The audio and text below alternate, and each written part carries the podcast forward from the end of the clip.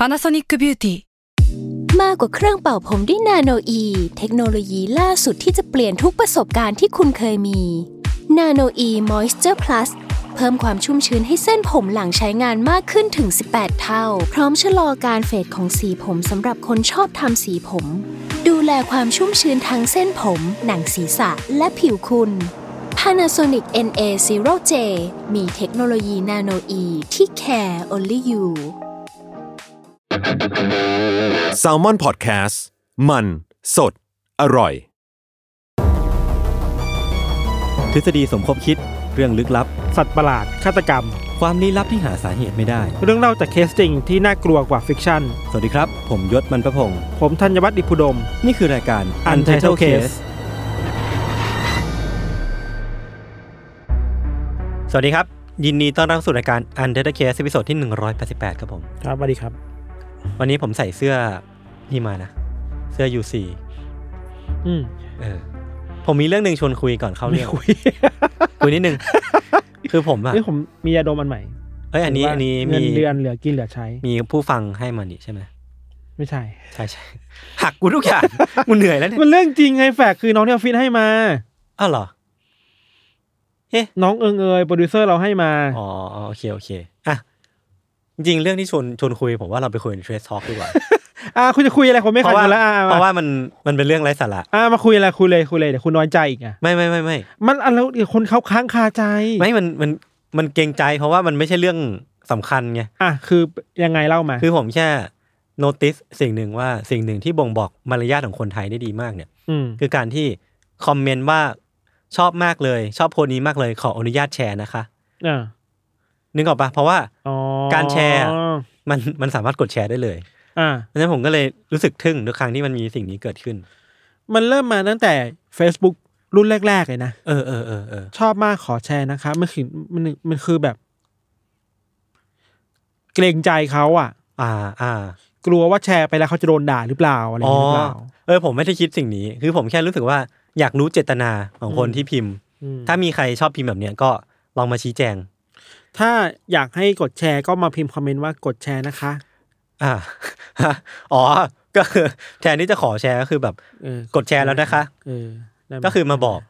เราเราก็ไปเจอเรื่องหนึ่งมาเป็นพฤติกรรมการเล่นเน็ตของคนไทยกับคนญี่ปุ่นที่ต่างกันเว้ยอืมคนไทยชอบแชร์ใช่ไหมอืมแต่ว่าคนญี่ปุ่นอะ สมมุติถ้าเป็นทวิตเตอร์อะอืมมันคือ retweet ใช่ปะอ่าคนญี่ปุ่นน่ะ จะหลีกเลี่ยงการ quote tweet มากๆเว้ยถ้าไม่ได้เป็นสำคัญจริงๆอะทำไมอะ แล้วจะ retweet น้อยมากเว้ยเออเออเพราะรู้สึกเกรงใจ สิ่งที่พวกเขาทำคือกดไลค์เออแล้วก็แบบคอมเมนต์ว่าชอบมาก คือเขาเน้นคอมเมนต์มากกว่าเออ retweet อะเออเพราะเหมือนแบบมันเป็นบ้านตัวเองเอาเรื่องคนอื่นมาเข้าในบ้านตัวเองอะไรเงี้ย แต่แต่แพลตฟอร์มมันออกแบบมาให้กดรีรีรีไม่ใช่เหรอ มันพฤติกรรมคนแบบวัฒนธรรม culture ครับ แล้วมันเกี่ยวกับเรื่องวันนี้ยังไงบ้าง ไม่เกี่ยวเลยครับ คือวันเนี้ยผมเล่าเรื่องเราเราเตรียมเรื่องเกี่ยวกับคลิปติดมา คลิปติดคือต้องมีคลิปแล้วมันก็มันก็มาติด มันก็ติดอยู่ในคลิปโอเคใช่เพราะฉะนั้นเวลาเรามีคลิปเนี่ย เราก็ต้องขอขอแชร์ก่อน ขอแชร์คลิปนะขอคะแชร์คลิปก่อนนะคะนะคะนะคะไม่ได้ ขอแชร์คลิปนะคะ อ่า เพื่อให้เป็นมารยาทอ่าอืมเนี่ยสิบนาทีแล้วยังไม่ได้เข้าเรื่องเลย มันเป็นเรื่องเกี่ยวกับคลิปติดคือหลาย ๆ คนน่าจะรู้อยู่แล้วคลิปติดคืออะไรก็คือแบบอืมสิ่งมีชีวิตลึกลับคือการคลิปคลิปเนี่ยมันแบบคลิปจุดๆๆเนี่ยมันคือการเข้ารหัสอ่าหรืออะไรพวกเนี้ยมันคือทำให้สิ่งมีชีวิตเหล่านี้มันคือ สิ่งมีชีวิตลึกลับละกันอืมที่ก็ถูกตีความว่าอาจจะเป็นสัตว์ประหลาดบ้างอืมมีเรื่องเล่าในตำนานบ้าง จริงๆอืมตัวหลาย ๆ ตัวที่เราเล่ามามันก็แบบมีความเกี่ยวข้องกับคลิปติดมากมายอครับยู่แล้วเนอะซึ่งวันนี้ไม่ซ้ำแล้ว ไม่ซ้ำไม่ซ้โอเคำก็จะพยายามให้ไม่ซ้ำไม่รู้เหมือนกันว่าซ้ำหรือเปล่าพี่โจไม่ได้บอก จริงๆมันก็เป็นธีมหนึ่งในอืมชื่อสโลแกนรายการเนาะเออสัตว์ประหลาดเออเออใช่ใช่อะไรแบบนั้นใช่ไปลืมไปแล้วเนี่ยครับอะกันนี้ก็คือน่าจะเป็นตอนที่ต่อจากตอนของพี่ฟาโลนะครับก็น่าจะมาเบาสมองกันบ้าง อืม สำหรับวันนี้ผมเริ่มก่อนครับผมอืมคลิปติดที่ผมหยิบมาเล่าในวันนี้พี่ทัน ผมว่าถ้าผมเล่าไปอะ แล้วคนจากฝั่งตะวันตกฟังหรือว่าคนฝั่งแบบอเมริกายุโรปเนี่ยฟังเรื่องเนี้ยกับคนฝั่งตะวันออกอย่างบ้านเราฟัง หรือว่าคนในแถบละแวกบ้านเราฟังอะอืมผมว่ามันจะได้คนละ feel กันเว้ยอ่ามันจะ get เรื่องคนละแบบหรือว่าจับเชื่อมโยงได้คนละแบบอืมแล้วก็น่าสนใจคนละแบบละกัน คือมันเป็นสัตว์ประหลาดที่อยู่ไม่ไกลจากบ้านเรามากนัก มันอยู่ที่เกาะฟลอเรส ซึ่งเป็นเกาะในหมู่เกาะซุนด้าน้อยทางตะวันออกของประเทศอินโดนีเซีย เพื่อนบ้านเรานี่เองครับครับลึกเข้าไปในป่าบนเกาะฟลอเรสเนี่ย มันเป็นที่อยู่อาศัยของสัตว์ประหลาดชนิดหนึ่ง ที่ชาวบ้านแถวนั้นนะครับเขาเรียกขานกันว่าเอบุโกโก้เอบุโกโก้เอบูโกโก้แล้วกัน เอบุโกโก้เอออะเอบูโกโก้เนี่ยเป็นกลุ่มของสัตว์ประหลาดที่ รูปร่างลักษณะเนี่ยมีรูปร่างคล้ายกับมนุษย์ มันเป็น humanoid creature ก็คือแบบเป็นเป็น creature ที่มีรูปร่างลักษณะคล้ายกับคนมีแขนขา มีอวัยวะต่างๆเนาะ ซึ่งมันก็มีตำนานเล่าไว้ในหมู่ชาวนาเก ซึ่งเป็นชาวพื้นถิ่นแถวนั้น ผมอาจจะพูดชื่อไม่ถูกพยายามหาแล้วว่าอ่านว่ายังไงครับแต่หาไม่เจอจริงๆ ถ้าใครมีความรู้ก็มาแชร์กันได้นะครับว่าเผ่านาเกที่อยู่บนเกาะฟอเรสเนี่ยอ่านว่าอะไรอืมคือเอบูโกโก้เนี่ยชาวชนเผ่านาเกเขาอธิบายว่ามีลักษณะเป็นเหมือนคนตัวเล็กๆ ที่สูงไม่เกิน 150 เซนหรืออาจจะเตี้ยกว่านั้น คือสูงที่สุดเนี่ยก็คือ 150 เซนแล้วก็เอเวอเรจเนี่ยมันน่าจะประมาณ1ถึง1.5 เมตรอะไรประมาณเนี้ยอืมแล้วก็เอบูโกโก้เนี่ยจะเคลื่อนที่ได้อย่างรวดเร็ว มีจมูกที่กว้างแล้วก็แบนมีปากที่หนาเตอะมากครับๆแตกต่างจากมนุษย์ทั่วไปแล้วก็ ทั้งร่างกายเนี่ยจะมีขนปกคลุมแบบแทบจะทุกพื้นที่อืมคือมีความคล้ายคลึงกับลิงมากอืมๆนอกจากนั้นเองครับอีกลักษณะที่โดดเด่นมากๆของตัวเมียของเอบูโกโก้เนี่ยคือจะมีหน้าอกที่ย้อยยาวเด่นชัดมากอืมๆคือย้อยลงมาแล้วก็มีบางเรื่องเล่าบอกว่าเอาหน้าอกเนี่ยสามารถพาดหลังได้เลย เพื่อความเคลื่อนเคลื่อนที่อย่างคล่องแคล่วอะไรประมาณเนี้ยเชื่อกันว่าพวกเอบูโกโก้เนี่ยไม่ทันมีภาษาที่ใช้ในการสื่อสารกันเอง คือ เวลาเราพูดถึงชนเผ่าต่างๆ เขาก็จะมีภาษาที่ใช้ในการสื่อสารอืมตัวเอบูโกโก้เองเนี่ยแม้ว่าจะเป็นสัตว์ประหลาดแม้ว่าจะเป็น creature เนี่ยก็มีภาษาที่ใช้ในการสื่อสารระหว่างพวกมันกันเองอะอืมแล้วเวลามันพูดออกมาก็จะสัมผัสสามารถสัมผัสได้ว่ามันกำลังพูดคุยอะไรกันบางอย่าง เพียงแต่ว่าเราอะฟังไม่ออกว่ามันพูดว่าอะไร แล้วก็สิ่งที่น่าสนใจอีกอย่างคือ ถ้ามันเผชิญหน้ากันระหว่างมนุษย์กับเอบูโกโกเนี่ย สมมติเราพูดอะไรไปอะสมมติว่าเราพูดว่ากล้วยทอด10บาท เอบูโกโกจะสามารถพูดย้อนกลับมาได้กล้วยทอด10บาท คือเรียนเสียงเราเออเรียนเสียงเราได้หรือว่าอ่าเข้าใจภาษาของมนุษย์ได้ครับ อาจจะไม่ได้เข้าใจแต่สามารถสะท้อนกลับมาได้ คล้าย ๆ กับนกแก้วนกขุนทองอืมทีเนี้ยครับ ผมจะขอหย่อนข้อมูลที่จะทำให้ตัวเอบูโกโก้เนี่ย มันน่าสนใจขึ้นอีกระดับหนึ่ง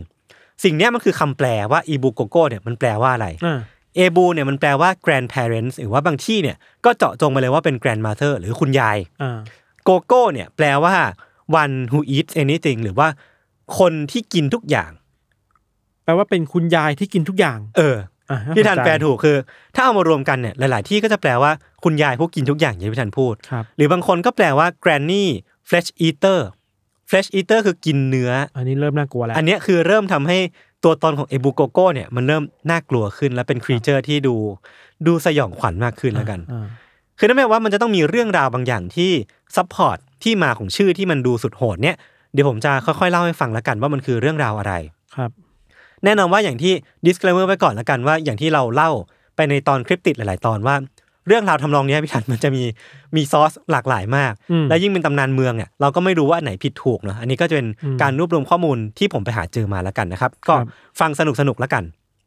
จริง ๆ ตัวเรื่องราวดั้งเดิมของเอบูโกโก้เนี่ย มันไม่ได้แน่ใจว่าเก่าแค่ไหน มันอาจจะนานมามาก ๆหลายหลายพันปีก็ตามเนาะแต่ที่พอจะมีบันทึกอะครับหรือว่าที่ถูกเล่าขานแบบมีปีกำกับเนี่ยอืมมันน่าจะเริ่มต้นจากก่อนที่โปรตุเกสเนี่ยเดินทางไปสำรวจที่เกาะฟอเรสในช่วงปี 1500 ซึ่งตอนนั้นเองเนี่ยมันก็มีบันทึกในหมู่นักเดินทางว่า มันมีเรื่องราวเล่าขานของชาวบ้านในแถบนั้นอะที่นักเดินทางเนี่ยบังเอิญไปได้ยินมาอืมคือมันเป็นเรื่องราวที่เล่าถึงเผ่าลึกลับในป่าลึกที่เคยขโมยอาหาร แล้วก็ลักพาตัวเด็กในหมู่บ้านไปกิน ครับคือว่ากันว่าคนป่าเหล่าเนี้ยสามารถปีนป่ายได้อย่างคล่องแคล่ว ปีนป่ายต้นไม้ แล้วก็แบบ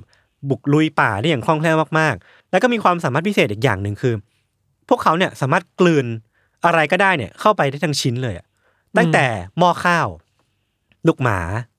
ลูกหมู หรือแม้กระทั่งเด็กตัวเล็กๆอะอันนี้เริ่มน่ากลัวเป็นไททันหรือเปล่าเออเป็นคล้ายๆกับไททันคือถ้าเรานึกภาพออกเนี่ยมันก็จะเป็นเหมือนไททันที่กลืนเด็กเข้าไปทั้งตัวเออคือมันไม่ใช่ไม่ใช่เคี้ยวนะเว้ยพี่ทัน มันเออกลืนกลืนลงไปนึกออกเลยอะเออเออ พวกชาวบ้านในเกาะฟลอเรสเนี่ยเขาก็เชื่อกันว่าเอบูโกโก้เนี่ยมีอยู่จริง ตามเรื่องเล่าขานในหมู่บ้านที่สืบทอดต่อกันมาครับซึ่งเรื่องราวเนี่ยเป็นทำนองนี้ครับ ตามเรื่องเล่าเนี่ยเชื่อว่าพวกเอบูโกโก้เป็นเผ่าเล็ก ๆ ที่อาศัยอยู่ที่เกาะแห่งเนี้ยเกาะฟลอเรสเนี่ยก่อนหน้าที่จะมีชาวบ้านเดินทางมาลงหลักปักฐานด้วยซ้ำอืมคือ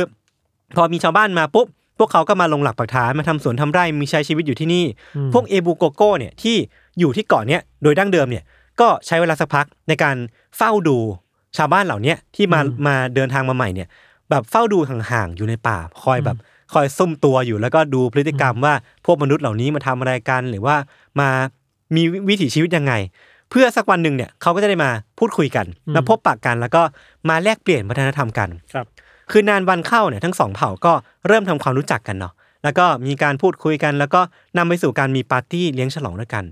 ซึ่งสำหรับผมมามองว่าการมีปาร์ตี้เลี้ยงฉลองด้วยกันเนี่ยมันมันสื่อให้เห็นถึงความแบบสนิทกันประมาณหนึ่งเหมือนกันนะอืมอืมเพราะว่าการที่คนเรามันจะมีงานรื่นเริงด้วยกันเนี่ยอืมมันก็ต้องรู้จักชอบพอกันพอสมควรถึงจะชวนมาเนาะซึ่งมันก็ดูเป็นไปด้วยดี ทั้งสองคนทั้งสองเผ่าเนี่ยก็ดูจะไปด้วยกันได้ แล้วก็อาศัยอยู่ที่เกาะแห่งเนี้ยด้วยกันได้ครับ แต่แล้ววันหนึ่งครับพี่ทันมันก็มีเหตุการณ์ที่ไม่คาดฝันเกิดขึ้น เมื่อพวกเอบูโกโก้เนี่ย จู่ๆก็ได้ยกกำลังพลมาบุกที่ มาบุกโจมตีไร่ของพวกชาวบ้าน แล้วก็ขโมยพืชผลอาหารสัตว์เลี้ยงขโมยไปหมดเลยเว้ยอืมและที่มากกว่านั้นคือมันมีเด็กคนหนึ่งที่เข้าไปห้ามปรามพวกเอบูโกโก้อืมเด็กคนเนี้ยก็ถูกพาตัวไปด้วย เหตุการณ์หลังจากเนี้ยมันค่อนข้างที่จะค่อนข้างคลุมเครืออืมพวกเอบูโกโก้เนี่ยนำอาหารที่ได้ก็ไปแบ่งกันกิน โดยที่พวกเขาไม่รู้ว่ามันจะกินยังไงเว้ยสมมติเป็นเป็นข้าวเป็นผลไม้ห รือก็ทั้งหรือแม้กระทั่งเป็นเนื้อสัตว์อะพวกเขาก็ไม่ได้รู้ว่าจะปรุงพวกมันยังไง ใช้ไฟหรือว่าพวกเนี้ยเขาก็เลยกินแบบกินสดๆโดยที่ไม่ได้ผ่านการปรุง อืมแต่ว่าพอกินเสร็จปุ๊บเนี่ย ก็จะเหลือยังเหลือเด็กอยู่คนหนึ่งหรือว่าที่ที่พวกเขาเอาตัวมาด้วย พวกเขาก็พูดคุยกับเด็กคนเนี้ยอย่างอย่างเป็นธรรมชาติด้วยภาษาของตัวเอง คือทั้งสองคนเนี่ยไม่ได้เข้าใจกันหรอก ไม่รู้หรอกว่าพวกชพวกชาวเอบูโกโก้เนี่ยจะเรียกร้องอะไรครับแต่เด็กคนนี้ก็ฟังไม่ออกก็เลย ก็เลยไม่ได้ให้ความร่วมมือหรือว่าไม่ได้ให้ความช่วยเหลือกับเผ่าเอบูโกโก้อืม แต่พอเด็กคนเนี้ยไม่ได้ให้ความร่วมมือเนี่ย พวกเอบูโกโก้ก็น่าจะโกรธมั้งก็เลยเอาหินขึ้นมา แล้วก็ทำร้ายร่างกายเด็กคนเนี้ยจนเสียชีวิตอืมแล้วก็มีผู้สูงอายุคนหนึ่งในกลุ่มเอบูโกโก้เนี่ย เดินมาแล้วก็กินศพที่เพิ่งเสียชีวิตสดๆของเด็กคนเนี้ยอืมเข้าไปอืมมันไม่ได้มีการลงรายละเอียดไว้นะว่ากินยังไง แต่ว่ามันมีการบันทึกไว้ว่าคือกิน ตามเรื่องเล่าคือกินเข้าไปเลย อันนี้มันคือ fact หรือว่ามันเป็นแค่ตำนานเป็นเรื่องเล่าเป็นตำนานพื้นเมืองแล้วกันอ่าอ่าเป็นตำนานที่เล่าขานกันในในในชาวเผ่านาเกของอืมของอืมเกาะฟลอเรสอินโดนีเซียแล้วกันอืมเนี่ยอาจจะเป็นที่มาของที่แท้จริงของชื่อเอบูโกโกที่ผมได้เล่าไป เพราะว่ามันมีทั้งเรื่องราวของการกินเด็ก การแบบบุกรุกการอาศัยอยู่ในป่าในถ้ำทีเนี้ยเรื่องราวมันไม่ได้จบเพียงเท่านี้เว้ยคือพอเหตุการณ์มันดำเนินมาอย่างเงี้ยมีการขโมยเด็กมีการลักพาตัวมีการบุกรุกกันเนี่ย พวกชาวบ้านที่ เป็นผู้มาอาศัยใหม่เนี่ยก็โกรธก็เลยระดมพลตามพวกเอบุโกโก้เนี่ยมาจนถึงถ้ำที่พวกมันอาศัยอยู่ แล้วก็พบว่าไม่มีร่องรอยอาหาร หรือว่าปศุสัตว์หรือว่าอะไรพวกตามที่ที่ถูกขโมยมาเหลืออยู่เลย แม้กระทั่งร่องรอยของเด็กคนนั้นก็ตามนั่นแปลว่าถ้ากินจริงๆอะไม่เหลือแม้กระทั่งกระดูกนึกออกปะเพราะมันไม่เหลือร่องรอยเลย ด้วยความโกรธแค้นไม่ทัน พวกเขาก็เลยออกอุบายให้พวกเอบุโกโก้เนี่ยเอาเศษผ้า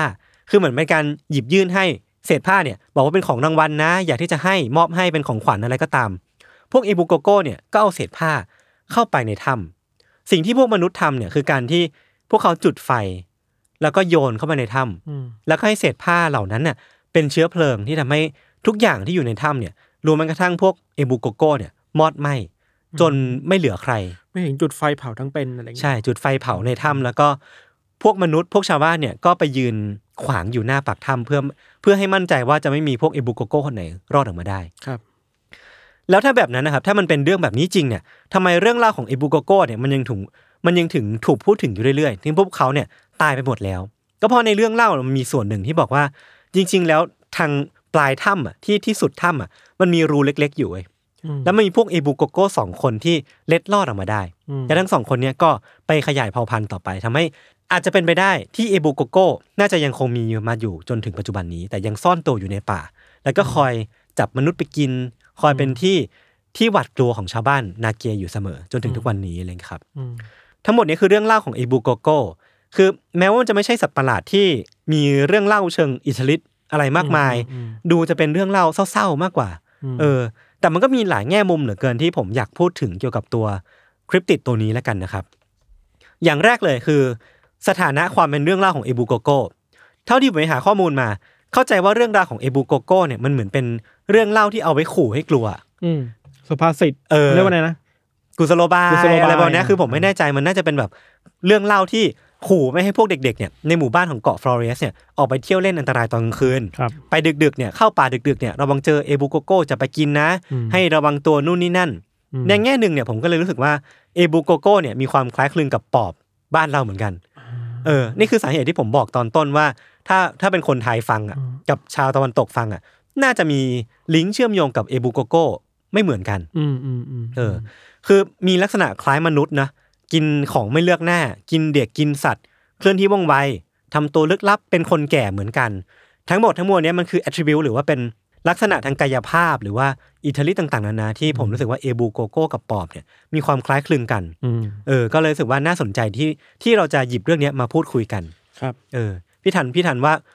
มันคล้ายกันขนาดนั้นไหมหรือว่าอะไรอย่างงี้ เรากลับมองว่าไม่ได้คล้ายขนาดนั้นว่ะอืมแต่ไม่มันก็มีจุดร่วมได้อะเออเออเช่นเออจุดร่วม เช่น การกินคน เออ หรือว่าการต้องหลบหนีอืมอืมอืม แต่ว่า setting มันไม่เหมือนกันอะเออ setting มันในต่างกันป่ชัดเจน ใช่ไหมใช่ใช่กับ setting ของปอบคือเหมือนกับปรสิตอะที่มาอ่าแฝงฝังในร่างกายเออเรา แล้วก็ค่อยอืมๆกินไปทีละนิดทีละนิดอะไรอืมเงี้ยอืมประมาณนั้นรู้สึกว่า แต่ว่าถ้าความเหมือนคือรู้สึกว่าเราเราชอบโยนความเป็นอื่นให้กับสิ่งที่เราไม่เข้าใจอะเออจริงเออเออเป็นแบบนั้นโยนความเป็นปีศาจกินคนที่รู้สึกว่าอืมมันคือสิ่งเลวร้ายที่สุดที่ มนุษย์จะเจอได้คือเออถูกกินน่ะอืมให้กับสิ่งที่เราไม่รู้จักอะอืมให้ทำให้เรื่องนั้นไปเป็นเรื่องราวที่น่ากลัวมันไอการถูกกินมันเป็นเรื่องราวที่คนกลัวอยู่แล้วอะอืมแล้วเราก็โปรเจกต์สิ่งนี้เข้าไปสิ่งที่เราไม่รู้จักไม่เข้าใจอะไรอย่างอืเงี้มยอืมอืมอืมอันเนี้ยก็คือทฤษฎีหนึ่งที่ผมเชื่อมโยงเอาเองอืมมันไม่ได้มีคนเชื่อมโยงในเน็ตหรอกเนาะมันมีอีกอันหนึ่งที่น่าสนใจมากแล้วผมอยากเล่าถึงคือ ฟังจากที่เล่ามาทั้งหมดอะแน่นอนว่ามันมีความเป็นไปได้หนึ่งเหมือนกันที่เอบูโกโกจะไม่ใช่สัตว์ประหลาดอืม แต่ว่าจะเป็นลิงชนิดหนึ่งก็ได้ เพราะว่ามันก็มีคนบางคนที่จับเชื่อมโยงเอบูโกโกกับลิง ชนิดหนึ่งที่อาศัยอยู่ในเกาะแห่งนั้นที่เกาะฟอเรสเนาะอืมหรืออีกอีกทฤษฎีหนึ่ง มันก็มีคนเสนอว่าจริงๆแล้วเอบูโกโกพี่ทันอาจจะเป็นมนุษย์อีกเผ่าพันธุ์หนึ่งก็เป็นได้อืมคือไม่ใช่ Homo sapien อืมแต่เป็นอีก Homo ชนิดหนึ่ง ที่เราไม่เคยรู้จัก เรารู้จักด้วยหรอหรอถ้าสมมติว่าเราลอง search หาข้อมูลเอบูโกโกในเน็ตนะพี่ทันอืมก็จะพบการเชื่อมโยงระหว่างเอบูโกโกเข้ากับญาติในอดีตของมนุษย์ที่ขึ้นต้นด้วย Homo เหมือนกัน อย่าง Homo floresiensisอืมคือ floresiensis เนี่ย ถ้าฟังชื่ออะมันคุ้นๆไหมคือมันเป็นชื่อที่ถูกตั้งมาจากเกาะฟลอเรสเว้ยของอินโดนีเซีย ซึ่งเป็นที่ตั้งต้นของเรื่องทั้งหมดนี้เลยเว้ยอ่าอ่าอ่าคือจริง ๆ แล้วเอบูโกโกเนี่ยอาจจะเป็นมนุษย์สปีชีส์นี้ก็ได้อ่า สาเหตุก็คือในปี 2004 ที่ผ่านมา มันมีการค้นพบโครงกระดูกสิ่งมีชีวิตที่คล้ายกับมนุษย์ แต่ว่าตัวเล็กกว่ามากๆเนี่ยในถ้ำแห่งหนึ่งบนเกาะฟลอเรสครับซึ่งมันเป็นการค้นพบที่ยิ่งใหญ่มากเพราะสุดท้ายโครงกระดูกเนี้ยจะถูกบันทึกว่าเป็นโครงกระดูกของมนุษย์ที่อีกสายพันธุ์หนึ่งแล้วก็อืมตั้งชื่อตามสถานที่ที่ค้นพบอย่างเกาะฟลอเรสออกมาเป็นโฮโมฟลอเรสเซียนซิสนั่นเองมเออคือตัวโฮโมฟลอเรสเซียนซิสเนี่ยมีลักษณะเป็นมนุษย์เลย แต่มีขนาดที่ตัวที่เล็กกว่า สูงมากกว่าเมตรนิดนึง มีขนาดสมองที่เล็กกว่า แล้วก็มี skill การใช้เครื่องมือหินเล็กน้อยอืมแม้ว่ารูปร่างเนี่ยจะดูเหมือนบรรพบุรุษมนุษย์มากกว่าโฮโมเซเปียนอย่างเราๆก็คือแบบคล้ายคลึงกับลิงมากกว่า แต่ก็มีหลักฐานความก้าวหน้าทางวิวัฒนาการบางอย่างที่ เชื่อว่าน่าจะเป็นเป็นญาติของมนุษย์ที่ที่เติบโตแยกทางกันเนี่ยแหละเนาะอืมคือตอนที่โฮโมฟลอเรสเซียนซิสเนี่ยถูกค้นพบที่เกาะฟลอเรสเนี่ยมันถูกคาดเดาไว้ว่า มันถูกคาดเดาไว้ว่าน่าจะอาศัยอยู่ที่บนโลกเนี้ยถึงช่วงประมาณ 12,000 ปีก่อนครับ ซึ่งตอนเนี้ยตอนนั้นที่มันถูกค้นพบอะเรียกได้ว่าเป็นการค้นพบที่สะเทือนวงการอยู่ประมาณหนึ่งเหมือนกัน เพราะว่าแปลว่าประวัติศาสตร์ดั้งเดิมที่เราเข้าใจว่าในช่วงเวลานั้นนะครับประมาณ 12,000 ปีก่อนเนี่ยมันมีแค่โฮโมเซเปียนที่อาศัยอยู่แค่สปีชีส์เดียว เป็นมนุษย์ที่อาศัยอยู่แค่สปีชีส์เดียว แท้จริงแล้วเนี่ยถ้าการค้นพบนี้มันเป็นจริงอะแปลว่าเราอาจจะมีมีเพื่อนมนุษย์อีกสายพันธุ์หนึ่งที่เป็นคนแคระ อาศัยอยู่ด้วยกันกับเรา ใช้ชีวิตด้วยกันกับเรา และถ้ากลับมาที่ประเด็นหลักของเราเนี่ยหลักฐานการมีอยู่ของโฮโมฟลอเรสเซนซิสบนเกาะฟลอเรสเนี่ยมันอาจจะเป็นเครื่องมือยืนมันจะเป็นเครื่องยืนยันก็ได้พี่ถันว่าเอบูโกโกเนี่ยแท้จริง ๆ แล้วเนี่ยคือมนุษย์อีกเผ่าพันธุ์อืมที่ถูกคนยุคนั้นพบเห็น และกลายเป็นที่เล่าขาน แล้วก็ถูกเข้าใจผิดจากคนในยุคปัจจุบันเนี่ยว่าเป็นสัตว์ประหลาดก็เป็นไปได้อืมอันเนี้ยน่าสนใจมากอืมน่าเสียดายที่ทฤษฎีเนี่ยมัน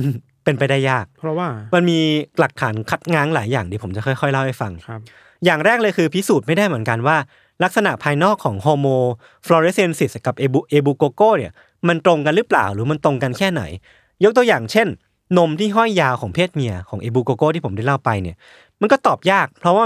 มันมันไม่เหลือให้เห็นในโครงกระดูกของโฮโมฟลอเรสเซนซิสว่าอืมพวกเขาเหล่านี้มีนมที่ห้อยยาวหรือเปล่าอืมหรือว่าตัวเมียมีลักษณะทางกายภาพเป็นยังไงอืมนั่นแปลว่ามันไม่ได้จับเชื่อมโยงกันได้ง่ายขนาดนั้นเนาะอืมอีกอย่างคือถ้ำที่ค้นพบโครงกระดูกของโฮโมฟลอเรสเซนซิสเนี่ยมันอยู่ห่างจากหมู่บ้านของชาวนาเก้ที่เป็นเจ้าของเรื่องเล่าของเอบูโกโกเนี่ยเป็นร้อยกิโลเมตร ซึ่งไม่น่าจะเดินทางได้เออง่าย คือมันห่างกันเกินไปอืมมันก็เป็นไปได้เหมือนกันว่า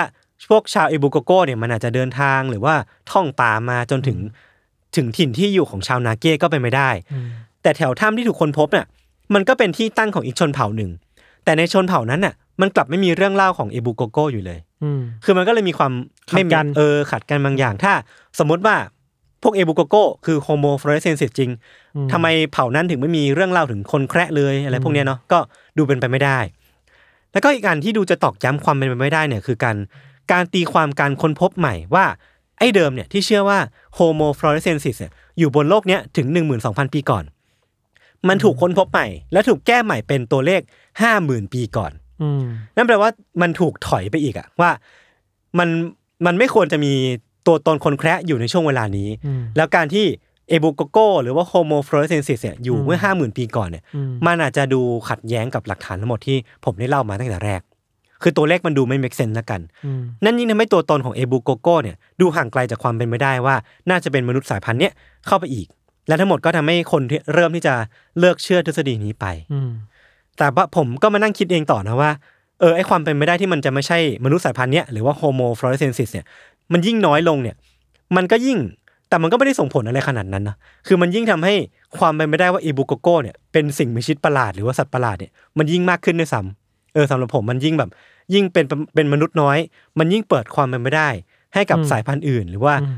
ความเป็นสัตว์ประหลาดตัวอื่นเข้ามาแทน ความเป็นไปได้มันเยอะกว่านั้น เออสำหรับผมเนาะก็เลยยิ่งยิ่งทำให้ตัวตนของเอบูโกโกเนี่ยมันยิ่งดูลึกลับมากขึ้นด้วยซ้ำเนาะอืมว่าตอนนั้นเนี่ยถ้ามันมีเรื่องเล่าอยู่จริง หรือว่าเรื่องเราเนี่ยมันมี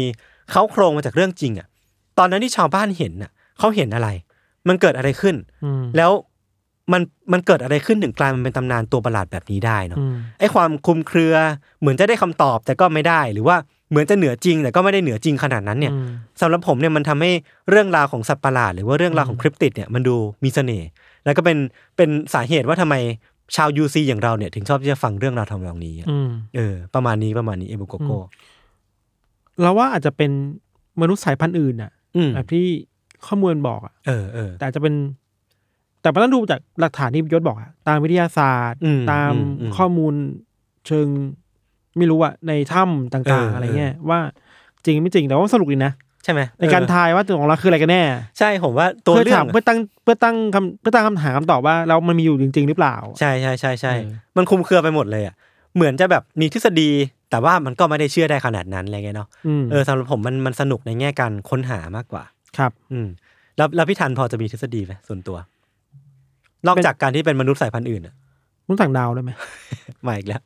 วนกลับมาเรื่องนี้อีกแล้วเขาก็ไม่มีใครรู้เขาอยู่ไหนอะเออก็จริง บางทีการออกไปจากรูข้างหลังถ้ำอะอืมคือมียานรออยู่แล้วก็ได้นะอ๋อกลับกลับแล้วดาวก็ดึงกลับดาวไปเลยอะไรเออเงี้ยครับ มีอีกอันหนึ่งที่คไม่นก็เป็นเชื่อไททันไททันไททันแม่งเป็นไปได้เว้ยถ้าเป็นไทไททันทันหรือเปล่าแคระเพราะว่าไททันแคระไททันมันอ่าที่ที่เราดูการ์ตูนมันจะเป็นไททันตัวใหญ่ใช่ไหมอ่าแต่ว่าเอบูโกโกจะเป็นพวกตัวเล็กๆอะตัวกระจ้อยอะก็จะเป็นอ่าไททันแคระอีก กลับกันก็เป็นได้ เออแต่เออซีนการกินคนแบบกลืนเนี่ยอ๋อน่ากลัวอยู่นะน่ากลัวน่ากลัวครับครับ จริงๆมันมีอีกทฤษฎีหนึ่งเชื่อว่าเอบูโกโกเนี่ยมันเป็นสปิริตอะเหมือนเป็นดวงวิญญาณที่อืมที่เป็นเจ้าป่าเจ้าเขาที่อยู่อืมในในป่าของเกาะฟลอเรสอะอืมก็จะเป็นไปได้เหมือนกัน ก็อาจจะอาจจะไม่ใช่วิทยาศาสตร์หน่อยเอออาจจะไม่ใช่ UC ครับนิดหน่อยครับก็ประมาณนี้ครับครับพักฟังเบรกโฆษณาสักครู่ก่อนกลับมาฟังเรื่องของมิทันในเบรกหน้าครับผม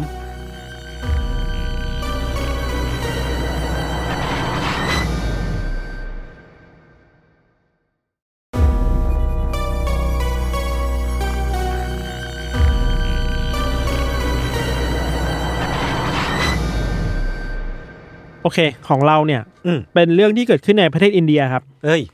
มาฉีกแนวปะอืม คือเวลาเราเล่าเรื่องสัตว์ประหลาดอะอืมเราก็จะวนเวียนอยู่แบบ ญี่ปุ่นแม้ก็ยุโรปยุโรปอเมริกาอเมริกา แต่ว่าไม่เคยคิดว่าอินเดียจะมีสัตว์ประหลาดด้วยอะอืมอืมแต่มันก็มีเนาะแล้วก็มีเตือนไว้นิดเดียวว่า ถึงแม้มันจะดูเป็นเรื่องที่ปั่นปั่นๆแปลกๆ แต่ก็มันจะมีบางดีเทลที่ เราคิดว่าเราเองก็ขำไม่ออกเหมือนกันนะอ่าอ่าครับ คือเรื่องราวนี้เกิดขึ้นในปี 2001 เกิดขึ้นในภูมิภาคเมืองหลวง หรือว่า NCR NCR เนี่ยย่อมาจาก National Capital Region อืมคืออินเดียเนี่ยจะมีเมืองหลวงคือเดลีใช่ป่ะอือฮึแล้วก็มีพื้นที่รอบๆอะเขาเรียกว่าอืม NCR นั่นแหละครับเหมือนปริมณฑลเงี้ยเหรอแนวแนวๆนั้นแนวๆนั้นอ่าเราขอเล่าพื้นหลังเรื่องราวก่อน เห็น setting ก่อนว่ามันเป็นยังไงนะคือว่า พื้นที่ในบริเวณเนี้ยยศในปี 2001เนี่ยสภาพบ้านเมืองไม่ค่อยดีเท่าไหร่อืมโดยเฉพาะในชุมชนที่ ค่อนข้างแออัดยากจนในบางปริมณฑลเลยเนาะอยู่กันอย่างเบียดเสียดแออัดอะปัญหาพวกสภาพบ้านเมืองบ้านเรือนที่มันแออัดเนี่ย มันถูกซ้ำเติมด้วยอืมอากาศที่ร้อนมากอืมๆคือเรื่องราวเนี้มันเกิดขึ้นในช่วงประมาณหน้าร้อนเนี่ยเมมีนาเมษาพฤษภาของอินเดียครับอืมคือนึกสภาพบ้านเราอะร้อนแบบนั้นอะร้อนกว่าเราอีกอะร้อนกว่าตอนนี้อีกวะแล้วก็ตอนนี้อีกโอ้ย ปัญหาเนี่ยอย่างที่เราบอกว่ามันถูกซ้ำเติมด้วยสภาพอากาศที่ร้อนมากๆเนาะครับเรื่องราวเนี้ยมันเกิดขึ้นในช่วงเดือนเมษายนครับที่อินเดียมันร้อนมากๆ แล้วแน่นอนว่า เวลาอากาศร้อนเนี่ย คนก็ต้องเปิดแอร์อืมหาเครื่องใช้ไฟฟ้ามาทำให้เราเย็นขึ้น แต่ปัญหาอยู่ตรงนี้ว่าพอ demand การใช้ไฟฟ้าของคนในเมืองมันเยอะขึ้นมากๆอะอืมแต่ supply อะมันไม่พออ่าสิ่งที่รัฐอินเดียทำคือตัดไฟในบางพื้นที่ในตอนกลางคืนแทนอ่า เพราะว่าจะได้มีไฟใช้ตอนกลางวันที่มันร้อนอ่าฮะๆคือเรื่องที่ตัดไฟในบางพื้นที่อะ อืมพออย่างเนี้ยสภาพชีวิตของคนอินเดียในชุมชนแออัดคือว่าเอ้ยกลางคืนไม่มีไฟฟ้าใช้อืมนอนยังไงอะอืมเขาต้องออกมานอนแบบในพื้นที่กลางแจ้ง อืมนอนในดาดฟ้า เพศเขาเรียกนะ ชั้นบนสุดบ้าง เพื่อให้อากาศมันปลอดโปร่งใช่ไหม ใช่เพื่อแบบให้ลมธรรมชาติได้เข้ามาง่ายๆอะไรเงี้ยครับอืม มันคือวิธีการแก้ปัญหาเมื่อ ชุมชนโดนตัดไฟเนาะ setting ของเรื่องราวมันคือแบบนี้แหละอืมมันคือชุมชนที่ยากจนในพื้นที่แออัดอยู่ในกลางเมืองที่ไม่มีไฟฟ้าใช้ตอนกลางคืนอืมมองไปทางไหนก็เจอแต่ความมืด แล้วก็ออกมาก็ต้องออกมาข้างนอกเพื่อแบบคลายร้อนแทนอะไรอย่างเงี้ยคอืรับอืมเรื่องราวแปลกๆในยศเกิดขึ้นในวันที่ 5 เมษายน ในเมืองที่ชื่อว่ากาเซียบัตอยู่ทางตะวันออกเฉียงเหนือของเดลีเนาะอืมใกล้กันนะครับ มีชายคนหนึ่งชื่อว่าคุณอาเนียลโกปอลอืมคุณอาเนียลเนี่ยเล่าว่าในตอนที่กำลังนอนอยู่ประมาณตีสองอะ ก็ต้องลุกขึ้นมาตื่น เพราะว่ารู้สึกว่ามันมีอะไรบางอย่างมายุ่งกับร่างกายเขาเว้ยอ่า คือเหมือนมีสัตว์อะไรบางอย่างมาข่วนเขาอะอืมเขาก็ตกใจตื่นขึ้นมาแล้วก็แบบมันมืดไงมองไม่เห็นใช่ป่ะสายตามันยังปรับหาแสงไม่เจออะรู้แค่ว่าไอสัตว์ตัวเนี้ยมันแบบมันมาตีตีตีขุดขุดขวดไม่เต็มไปหมดเลย แล้วเหมือนเรื่องมันซิบซิบรู้สึกได้ แล้วพยายามวิ่งหนีไว้ยพอวิ่งหนีออกมาแล้วมองมองกลับเข้าไปอะเห็นลางๆว่ามันเหมือนเป็นแบบเป็นลิงตัวใหญ่อะอ่า ที่ กำลังวิ่งหนีจากดาดฟ้าที่เขาอยู่อะอืมไปที่อีกดาดฟ้าของอีกบ้านหนึ่งไว้ยอืมแล้วหายไปเลย อันนี้คือเคสแรกนะคือแบบเหมือนลิงตัวใหญ่ๆดำๆอะไรเงี้ยอืมถัดมาวันที่18เมษายนในชุมชนที่ไม่ไม่ไกลจากเคคดีแรกครับ ก็มีชายชื่อว่าคุณวินอตเนี่ย บอกว่าเขาก็กำลังนอนอยู่ในประมาณตีสามอืมเขาก็ถูกอะไรสักอย่างเนี่ยเข้ามาทำร้ายร่างกายเหมือนกัน แล้วก็ยอมรับว่ามองไม่ชัดว่ามันคืออะไร แต่ก็คิดว่ารูปร่างมันเนี่ย คล้ายกับลิงตัวใหญ่เหมือนกัน อ่าก็จะคล้ายกับเคสของคนแรก ใช่นี่เคสที่สองนะเออ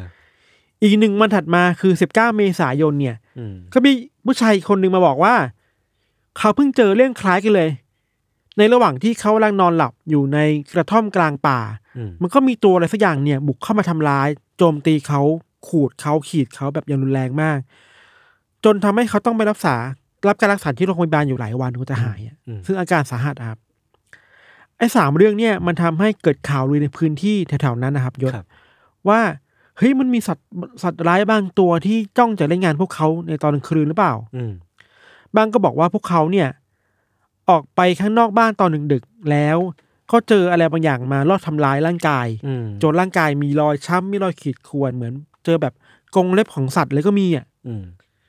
บางคนบอกว่าออกไปกลางคืนไม่รู้ว่าเจออะไรนะแต่กลับมาบ้านอะ มีรอยขีดข่วนเต็มไปหมดเลย เออแบบซึ่งไม่รู้ตัวว่าโดนตอนไหนจะโดนที่แบบหันหลังมาแล้วโดนหรือเปล่าอะอืมก็เป็นไปได้ครับอืม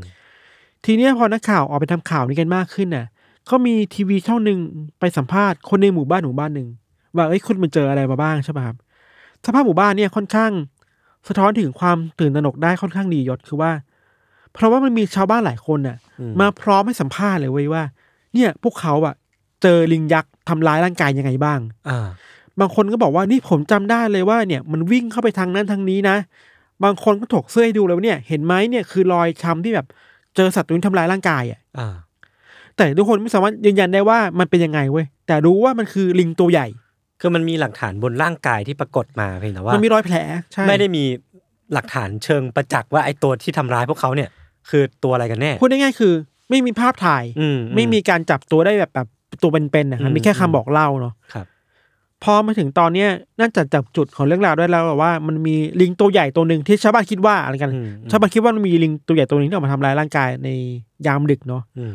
สื่อเองก็ตีข่าวกันไปมากๆเข้ายศ มันเริ่มมีการผสมผสานระหว่าง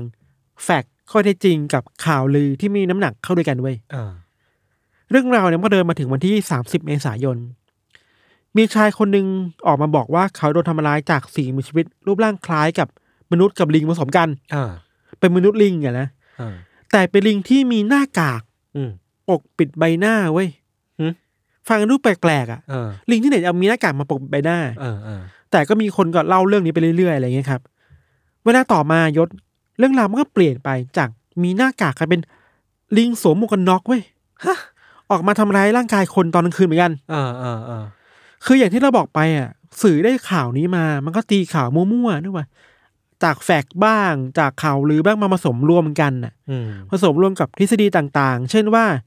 เฮ้ย มันมีสิ่งมีชีวิตลึกลับที่หลุดมาจากห้องแลบหรือเปล่าอ่าสุดท้ายแล้วสื่อก็ตั้งชื่อสิ่งมีชีวิตนี้ว่ามังกี้แมนเว้ยก็คือตรงไปตรงมา มนุษย์ลิง มนุษย์ลิงวานอน มนุษย์วานอนหวนคืนสู่วานอน โดยหลักๆ แล้วเนี่ยมังกี้แมนเนี่ยตามคำบอกเล่าแบบแมสแมสนะเขาจะบอกว่ามังกี้แมนมีลักษณะเหมือนลิง แต่รูปร่างใหญ่เท่าคน มีขนเยอะเต็มตัว มีจมูกใหญ่กว่าคนปกติ บ้างก็บอกว่าเห็นดวงตามันสีฟ้าอืมแล้วส่องประกายยามค่ำคืนได้ชัดเจนมาก มันก็มีการตั้งวงพูดคุยกันผ่านรายการทีวีต่างๆอยู่จริงจังมากว่า เฮ้ย คุณคิดว่ามังกี้แมนนี่คืออะไรมีดีเบตเลยอะว่า คุณเชื่อไม่เชื่ออะไรเงี้ยครับอืมบางคนก็อ้างว่าเป็นผู้เชี่ยวชาญออกมาบอกว่า คิดว่ามังกี้แมนเนี่ย น่าจะเป็นลิงที่แบบอยู่ในป่า แล้วก็วิวัฒนาการมานานมากแล้วก็หลงอ่าเข้ามาอยู่ในชุมชนมนุษย์อ่าฮะ บางก็ชี้ว่ามันคือลิงที่มีพลังเหนือกว่าลิงทั่วไปอืมเป็นลิงที่หลบหนีออกมาจากห้องทดลองทางวิทยาศาสตร์ไอความไซไฟที่ใส่เข้ามาเนี่ย มันเริ่มคุมไม่อยู่วายศอืมอย่างหนึ่งคือ ฟังดูแปลกมากดูแบบไม่รู้อะไรเหมือนกันนะคือว่า มีบางคนเล่าว่าไอ้ Monkey Man เนี่ยมันคือลิงที่แบบเหมือนคนใช่ป่ะแล้วใส่เสื้อเหมือนมนุษย์อะอ่าแล้วเสื้อเนี่ยมีจุดสามจุดตรงกลางเว้ยอืมจุดแรกเนี่ยถ้ากดไปปุ๊บอะจะแบบ ลิงจะแบบมีพลังใหญ่มากฮะจุดที่สองใส่ปุ๊บจะหายตัวได้อะไรเงี้ยเออคือเรื่องราวมันแฟนซีมากขึ้นเรื่อยๆ เป็นอะ superhuman ไปแล้ว เป็น supernatural ไปแล้วเออเออเหนือกว่าธรรมชาติไปแล้วอะไรนึกอเงี้อยกครับนึกออกคือพอความ panic มันเกิดขึ้นจากทั้งสื่อมวลชนจากข่าวลือที่ชาวบ้านคุยกันนะยศอืมความหวาดกลัวมังกี้แมนมันก็เริ่มก่อตัวมากขึ้นเรื่อยๆ ครับ บางหมู่บ้านได้เกณฑ์คนมาเดินเวรยามค่ำคืนน่ะ ถือคบไฟตระเวนเลยว่า เฮ้ยตรงนี้มีมังกี้แมนไหมขับไล่มังกี้แมนออกมาจากหมู่บ้านเรานะอะไรเงี้ยขณะเดียวกันนะครับยศก็มีข้อมูลจากทางเมืองเดลีที่เขาเปิดเผยว่า ในช่วงเดือนเมษายนถึงพฤษภาคมของปีนั้นเนี่ย มันมีสถิติว่ามีชาวบ้านโทรมาแจ้งเรื่องการพบเห็นมังกี้แมนเนี่ยเป็นกว่าร้อยสายเลยอะโอ้โหเยอะมาก มีในข้อมูลที่บอกว่าถูกมันทำร้ายบ้าง บอกว่าอ่าเห็นมันกระโดดไปตามแบบดาดฟ้าของบ้านเรือนต่างๆบ้างอืม นอกจากนี้มีการชี้ว่ามีข้อมูลเกี่ยวกับมังกี้แมนการพบเห็นมังกี้แมนเนี่ยที่มันขยายตัวไปจากเมืองกาเซียบัตเนี่ยไปยังเนลีอ่าเริ่มเริ่มมันไปมันเริ่มขยายไปเรื่อยๆมันเริ่มเออไกลมากขึ้นเรื่อยๆอะไรอย่างเงี้ยครับครับ พอเรื่องราวมาถึงช่วงประมาณต้นเดือนพฤษภาคมเนี่ยตำรวจก็ถูกกดดันจากสังคมมากขึ้นนะยศว่า เฮ้ยมันมีคนมาร้องเรียนนะ คุณจะไม่ทำอะไรเกี่ยวกับมังกี้แมนเลยเหรออะไรเงี้ยอืมสาเหตุหนึงคือว่า มันมีคนคนหนึ่งที่มาแจ้งกับตำรวจว่าเขาตกเป็นเหยื่อของมังกี้แมนใช่ป่ะ แล้วก็ถูกทำร้าย แล้วบางคนแบบมาให้ตำรวจดูเลยว่าเนี่ย คุณเห็นไหมผมถูกไอ้มังกี้แมนกัดเนี่ยที่แขนเลยอืมตำรวจก็พาคนเนี้ยไปโรงพยาบาล เพื่อไปดูอาการว่าเป็นยังไงบ้างใช่ป่ะหมอก็บอกว่า เอ้ย น่าจะโดนกัดจริงๆแหละ เพราะว่าดูเลยเนี่ยไม่ใช่รอยฟันคนเป็นรอยฟันสัตว์อ่าแต่หมอยืนยันไม่ได้ว่า อันนี้คือรอยฟันของอะไรเออแต่มันเหมือนของรอยฟันของแบบพวกหมาแมวเอ้ยแต่อาจจะหมาอาจจะแบบสัตว์ใหญ่อะอืมไม่ก็สัตว์ใหญ่ไปเลยอะไรเงี้ยอืม ด้วยความที่ไม่สามารถฟันธงได้ว่านี่คือรอยกัดของอะไรแต่มี con confirm ว่ามันคือรอยกัดของสัตว์เนี่ย ชาวบ้านก็แบบ panic ไปใหญ่ว่านี่ไง มันมีจริง มันมีจริงนะ Monkey Man อะไรเงี้ยครับเออตำรวจก็ไม่ได้นิ่งนอนใจเนอะเพราะเขาก็ไปตรวจสอบแบบสวนสัตว์ต่อว่า เฮ้ย ของคุณน่ะ ที่ของคุณน่ะมันมีการแบบปล่อยสัตว์ออกมาหรือเปล่ามีสัตว์หายไปไหมคำตอบคือไม่มีอ่าส่วนใหญ่ก็บอกปกติไม่มีสัตว์ตัวไหนหายไปลิงอยู่ครบเลย ไม่มีแปลสัตว่าว์ตัวไหนไปไอสิ่งมีชีวิตตัวเนี้ยที่ทำร้ายคนเนี่ย มันน่าจะต้องมาอีกจากสักที่หนึ่งที่เป็นในป่าไม่ใช่ ใช่ไม่ใช่ในสวนสัตว์ใช่ เหตุการณ์มันก็มาถึงวันที่สิบห้าพฤษภาคมครับ อันนี้เรามาเจอข้อมูลมาจากของ BBC เลยนะเขารายงานว่าไอความแพนิคเกี่ยวกับมังกี้แมนในเดือนพฤษภาคมเนี่ย มันไปไกลมากยศ คือมีข่าวที่เขาอ้างอิงข้อมูลว่าจนถึงตอนนั้นนะมีชาวบ้านที่ได้รับบาดเจ็บ บอกว่าได้รับบาดเจ็บจากการทำร้ายของมังกี้แมนเนี่ย รวมแล้วสามสิบห้าคนอืมเยอะเหมือนกันนะอืม นอกจากนี้ตำรวจยังยังได้รับคำสั่งมาจากส่วนกลางเลยนะว่าอืมถ้าพบเห็นสัตว์ที่มีลักษณะคล้ายกับลิงตัวใหญ่กำลังทำร้ายคนเนี่ยพวกคุณมีสิทธิ์ที่จะเอาปืนยิงมันทันทีเลยนะอืมฆ่าได้เลยเพื่อปกป้องชีวิตประชาชนอะไรอย่างนี้คือแบบแปลว่าเรื่องมันใหญ่แล้วครับ เราเองก็ไม่รู้ว่าตำรวจไปสืบหาข้อมูลมันยังไงยศสุดท้ายแล้วเขาก็สามารถไปพูดคุยกับคนที่อ้างว่าเป็นเหยื่อของมังกี้แมนได้ แล้วก็อืมสเก็ตภาพออกมาว่าอืมนี่นะ คือมังกี้แมนที่เออทุกคน กำลังตามหาอยู่อะไรเงี้ยเออมันมีหน้าตาไหมอยากเห็นลเดี๋ยวดูในอินเสิร์ตเออ อันนี้คือภาพที่ตำรวจทำสเก็ตช์มาแล้วทำเป็นประกาศจับว่านี่คือ Monkey Man เว้ยสองรูป เที่ยซึ่งแต่ดูแล้วดูไม่เป็นลิงนะเออดูเป็นคนมากกว่าว่าเออ รูปหนึ่งคือคนแบบมีหนวดเคราจมูกใหญ่ๆที่เราบอกไปอืมอีกรูปหนึ่งคือเป็นคนใส่แว่นดำอืมแล้วก็มีหนวดเหมือนไอ้เนี่ยเหมือน D.B. Cooper เหมือนกันนะเอออารมณ์แบบว่าเป็นภาพสเก็ตช์แบบจากคอมพิวเตอร์ง่ายๆอะไรเงี้ยครับครับ เราอะพอเข้าใจได้ว่าทำไมมันดูเป็นลิงไม่ได้เว้ยเพราะว่าอย่าลืมว่า อันนี้คือสิ่งที่ตำรวจทั้งต้องทำตามกฎหมายอะอือฮึแล้วตำรวจมันควรจะแปลกมากๆ ถ้าอ๋อคุณต้องไปประกาศจับหาลิงอะแต่แต่มันเป็นมังกี้แมนมันมันมันมีความก้ามกึ่งอยู่ว่าคุณจะทำสิ่งที่ไร้สาระหรือเปล่าดูป่ะอ๋อนึกออกนึกออกไม่งั้นคุณจะโดนด่าได้ว่านี่ไงคุณทำเรื่องอะไรขนาดนี้แบบอืมไปหลงเชื่อที่ซีสมคบคิดหรอว่ามันมีลิงยักษ์อยู่อะไรเงี้ยอืมแต่ก็ต้องออกประกาศมาเพื่อให้แบบชาวบ้านสบายใจประมาณนั้นเนาะครับ ถ้าถามว่าไอความตื่นตระหนกเกี่ยวกับมังกี้แมนเนี่ยมันไปไกลขนาดไหน เมื่อกี้มันมีประกาศตามจับใช่ปะอืม ตอนนี้มันมีการให้ค่าหัวเลยอ่า ว่าถ้าใครพบเจอหรือล่าตัวมังกี้แมนมาได้เนี่ยจะได้เงินประมาณห้าหมื่นรูปี ความแพนิคเกี่ยวกับมังกี้แมนครับมันไปไกลถึงขั้นที่ว่าตำรวจต้องส่งเจ้าหน้าที่กว่าสามพันคนนะยศ ออกไปลาดตระเวนตามชุมชนตอนดึกๆอะอืมเพื่อให้ชาวบ้านสบายใจได้ว่ามีตำรวจมาคุ้มครองชีวิตคนนะอือฮึ Monkey Man ทำอะไรคุณไม่ได้อะไรมีเงี้ยมีการ take action ให้เห็น อืม แต่ว่าเรื่องเนี้ยมันน่าเศร้าคือว่ามันมีความบานปลายมากๆ คือมันมีข่าวที่ออกมาว่า ในคืนหนึ่งมีชาวบ้านที่รวมตัวกันเองกว่าร้อยห้าสิบคนครับครับ เขาไปนำตัวผู้ชายหนึ่งคนมาอ้าวที่ต้องสงสัยว่าเป็น Monkey Man อะ แล้วมารุมทำร้ายประชาทัณฑ์อะเออ จนบาดเจ็บสาหัสมากเว้ยสุดท้ายก็ไม่รู้ความจริงว่าผู้ชายคนนี้ไม่ได้เกี่ยวข้องอะไรเลย คือการล่าแม่มดคือล่าไม่หมดเว้ยอันนี้คือเรื่องแรก อีกเรื่องหนึ่งคือน่าเศร้าเหมือนกันคือว่า มีผู้หญิงท้องคนหนึ่งกำลังนอนอยู่บนที่บ้านครับ ตอนกลางคืนร้อนๆอะไรเงี้ยเอ้ยอยู่ดีๆก็มีคนหนึ่งตะโกนมา มังลิงมาแล้วมังกี้แมนมาแล้วอะอืมเธอด้วยความที่ตกใจแล้วกลัวอะครับ เธอก็รีบวิ่งหนีลงมาบันไดแล้วก็ตกบันไดเสียชีวิตมาเลยเว้ยเชี่ย มันไปถึงขั้นนั้นน่ะทำให้คนเสียชีวิตได้เพราะความกลัว Monkey Man อะเออ อย่างที่เราบอกว่าเรื่องมันไปไกลมากๆเนาะส่วนตำรวจเองก็มั่นใจมากๆว่านี่ไม่ใช่ Monkey Man อะอ่ามันคือ mass hysteria มันคือความ panic กันไปเองของชาวบ้านอะ นึกออกแต่ massสซิสเซียมันก็ต้องมีที่มา ใช่ คือเดี๋ยวเราจะเล่าวิธีว่ามันมีเออซิสเลียบ้างเนาะเออจนถึงตอนนี้ก็ไม่มีใครพบเห็นเจ้า Monkey Man ตัวเป็นๆเลยเว้ยอืมจับไม่ได้ไม่รู้หายไปไหนอะอืมตำรวจอย่างที่เราบอกว่ามั่นใจว่านี่คือข่าวลือนี่คือแมสซิเลีย สิ่งที่พวกเขาทำคือต้องจัดการความจริงเกี่ยวกับชาวบ้านให้ได้ครับอย่างแรกคือ อะไปเจอข้อมูลใหม่มาว่า ช่วงหลังๆมาเนี่ยมันมีคนที่โทรมาแจ้งข้อมูลเท็จเยอะมากอืม400 กว่าสายแล้วนะอืมเราพบว่าจาก 400 สายเนี่ยมันมีเรื่องที่เป็นจริงแค่ไม่ถึง 10%อะอืมอืมก็เลยออกนโยบายใหม่เลยว่า ประกาศในชุมชนเลยว่าอืมถ้าคุณโทรมาแจ้งเรื่องความเท็จเกี่ยวกับมังกี้แมนคุณโดนจับนะ อืม หายไปหมดเลยอืมไม่กล้าโทรเลยอะไรเงี้ยอืมขณะเดียวกันก็ออกเดินตามหมู่บ้านแล้วมาประกาศว่า เฮ้ย มันไม่ใช่เรื่องจริง ถ้าคุณพูดความเท็จในยคุณโดนจับเข้าคุกได้นะ คนก็กลัวไม่กล้าพูดเนาะอืมอันนี้คือการพยายามจะแบบปกปิดข่าวลือลดข่าวลือให้มันหายไปลดความแพนิคหายไปครับ ในอีกด้านหนึ่งตำรวจก็เริ่มนำตัวคนที่ชอบปล่อยข่าวลือแปลกๆยศมาสอบสวนจริงจังว่าเฮ้ยคุณเห็นจริงแค่ไหนเป็นยังไงบ้าง ซึ่งหลายเคสก็รู้เลยว่าคือ กุขึ้นมาอ่าตามกระแสอะไรเงี้ยครับครับ มีเคสหนึ่งที่เป็นเคสที่เป็นอาจจะเป็นจุดเปลี่ยนที่ทำชาวบ้านเปลี่ยนใจคือว่า มันมีคนมือบอนคนหนึ่งที่นิสัยไม่ดีคนหนึ่งรู้ว่าคนกลัว Monkey Man ใช่ไหมเขาเอาถุงมือยางอะ มาทาสีเป็นสีดำเว้ยอืมแล้วก็ถุงมือเนี่ยไปวางบนแบบเป็นแบบแถวบ้านอะอืมแล้วก็ถ่ายรูปมือไว้แล้วบอกนี่ไงมือของ Monkey Man อ่าแล้วก็แจกให้คนกลัวเล่นๆในชุมชนอะไรเงี้ยเพื่อตำรวจก็แบบมาตามจับแล้วบอกว่านี่ไงนี่ไงมังกี้แมนคือเรื่องเรื่องแบบเรื่องเรื่องโกหกนะไม่ใช่เรื่องจริงอะไรเงี้ยเออ ชาวบ้านก็สบายใจได้เปลาะหนึ่งว่านี่มันคือเรื่องโกหกอะไรอืมครับอืมหลังๆมานี้ตำรวจก็เริ่มแบบทำงานแบบเชิงลุกมากขึ้นน่ะ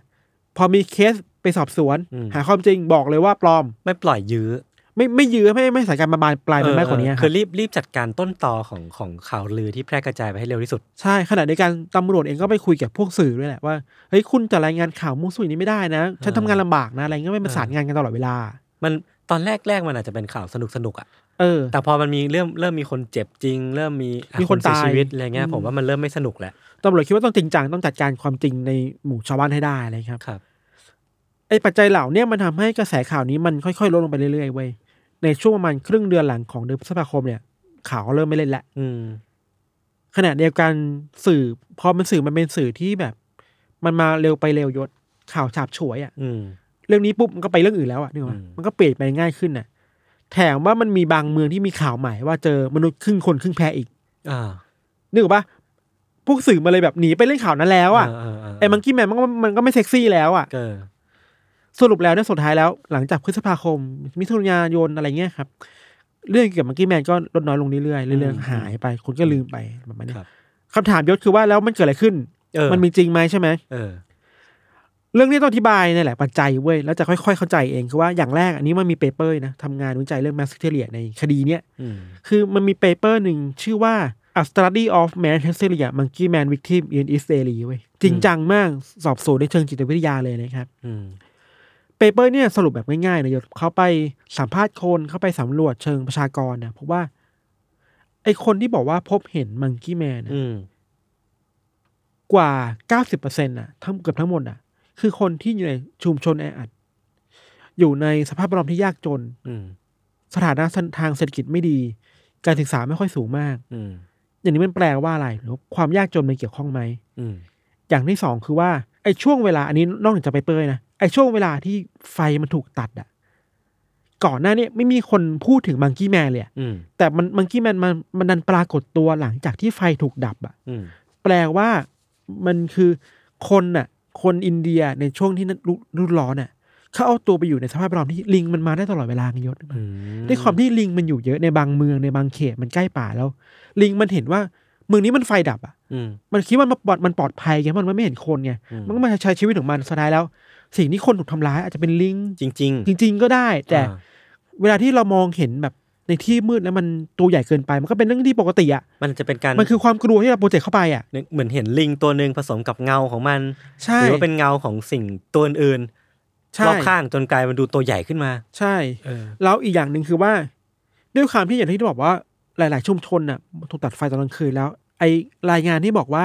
เฮ้ยผมออกไปนอกบ้านแล้วกลับเข้ามาแล้วมีรอยขีดข่วนน่ะ มันก็ไม่แปลกที่เขาจะในในระหว่างนั้นเขาจะเดินชนสิ่งนั้นสิ่งนี้อืมเหล็กมันขูดในชุมชนนึกออกปะอืมมันก็เป็นไปได้ว่ารอยแผลพวกนั้นอาจจะเกิดจากสิ่งเหล่านี้ก็ได้ที่แบบ เราไม่เห็นในที่มืดอะเราเองยังมีเลยเพราะว่าบางทีเราก็ยังมีแผลบางบางจุดที่เราไม่รู้ตัวเออเราจำไม่ได้ว่าเราไปโดนมาจากไหนอะมันก็ไปดูเป็นเรื่องปกติที่เกิดขึ้นได้ใช่แต่พอมันเกิดขึ้นในสถานการณ์ที่มี Monkey Man ระบาดอยู่ มันก็เลยใช่ถูกจับเชื่อมโยงกัน ใช่ คือความกลัวมันถูกจับเชื่อมโยงกันเหมือนที่เราบอกครับอืมย้อนกลับมาที่ paper เนาะ เราคิดว่า paper นี้อะ พูดถึงปัจจัยที่น่าสนใจมากๆเลยคือว่าเขาไปสรุปคร่าวๆว่าปัจจัยที่ทำให้ mass hysteria เกี่ยวกับ Monkey Man มันรุนแรงมากๆ มันถูก trigger ได้ง่ายขึ้นมาก ๆ ใน ในพื้นที่เหล่านี้เพราะว่าหนึ่งคือ setting ของสังคมอะยศมันอยู่ในท่ามกลางอากาศร้อนมากอืมๆอากาศร้อนมากคนเครียดสูงมากนะ แล้วคนที่เครียดอยู่ไม่ได้เป็นคนธรรมดา เป็นคนที่ยากจนอะยศนึกออกครับเขาต้องดิ้นรนในเศรษฐกิจที่มันยากลำบากอะ ต้องเอาตัวรอดให้ได้ในแต่ละวันอืมแค่ทั่วไปก็ยากแล้ว มันเจออากาศร้อนอีก ความเครียดสะสมทำให้เขามีความกลัวกับชีวิตได้ตลอดเวลาอืมเวลามันมีอะไรที่มันแบบทริกเกอร์เขาอะ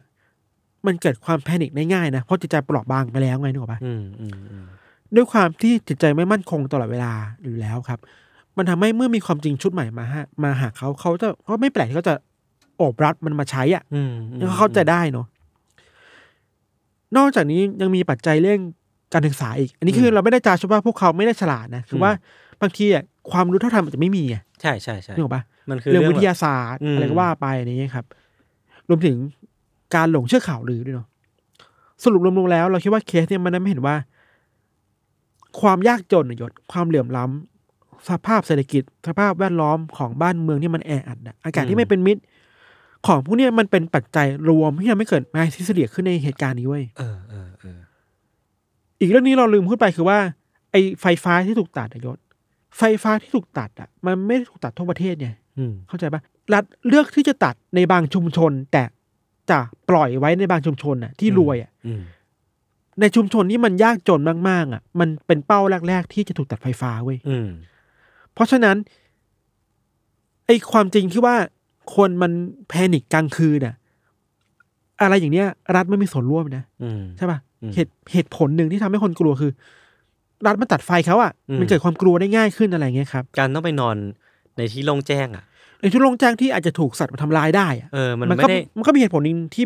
เข้าใจได้นึกออกปะเออใช่ใช่ใช่ใช่สำหรับเราแล้วอะครับ เรารู้สึกว่า ชุมชนเหล่านี้เป็นทั้งเหยื่อของรัฐเหยื่อของความกลัวที่ รัฐอาจจะไม่ตั้งใจมอบมาให้อะอืม แล้วมันมา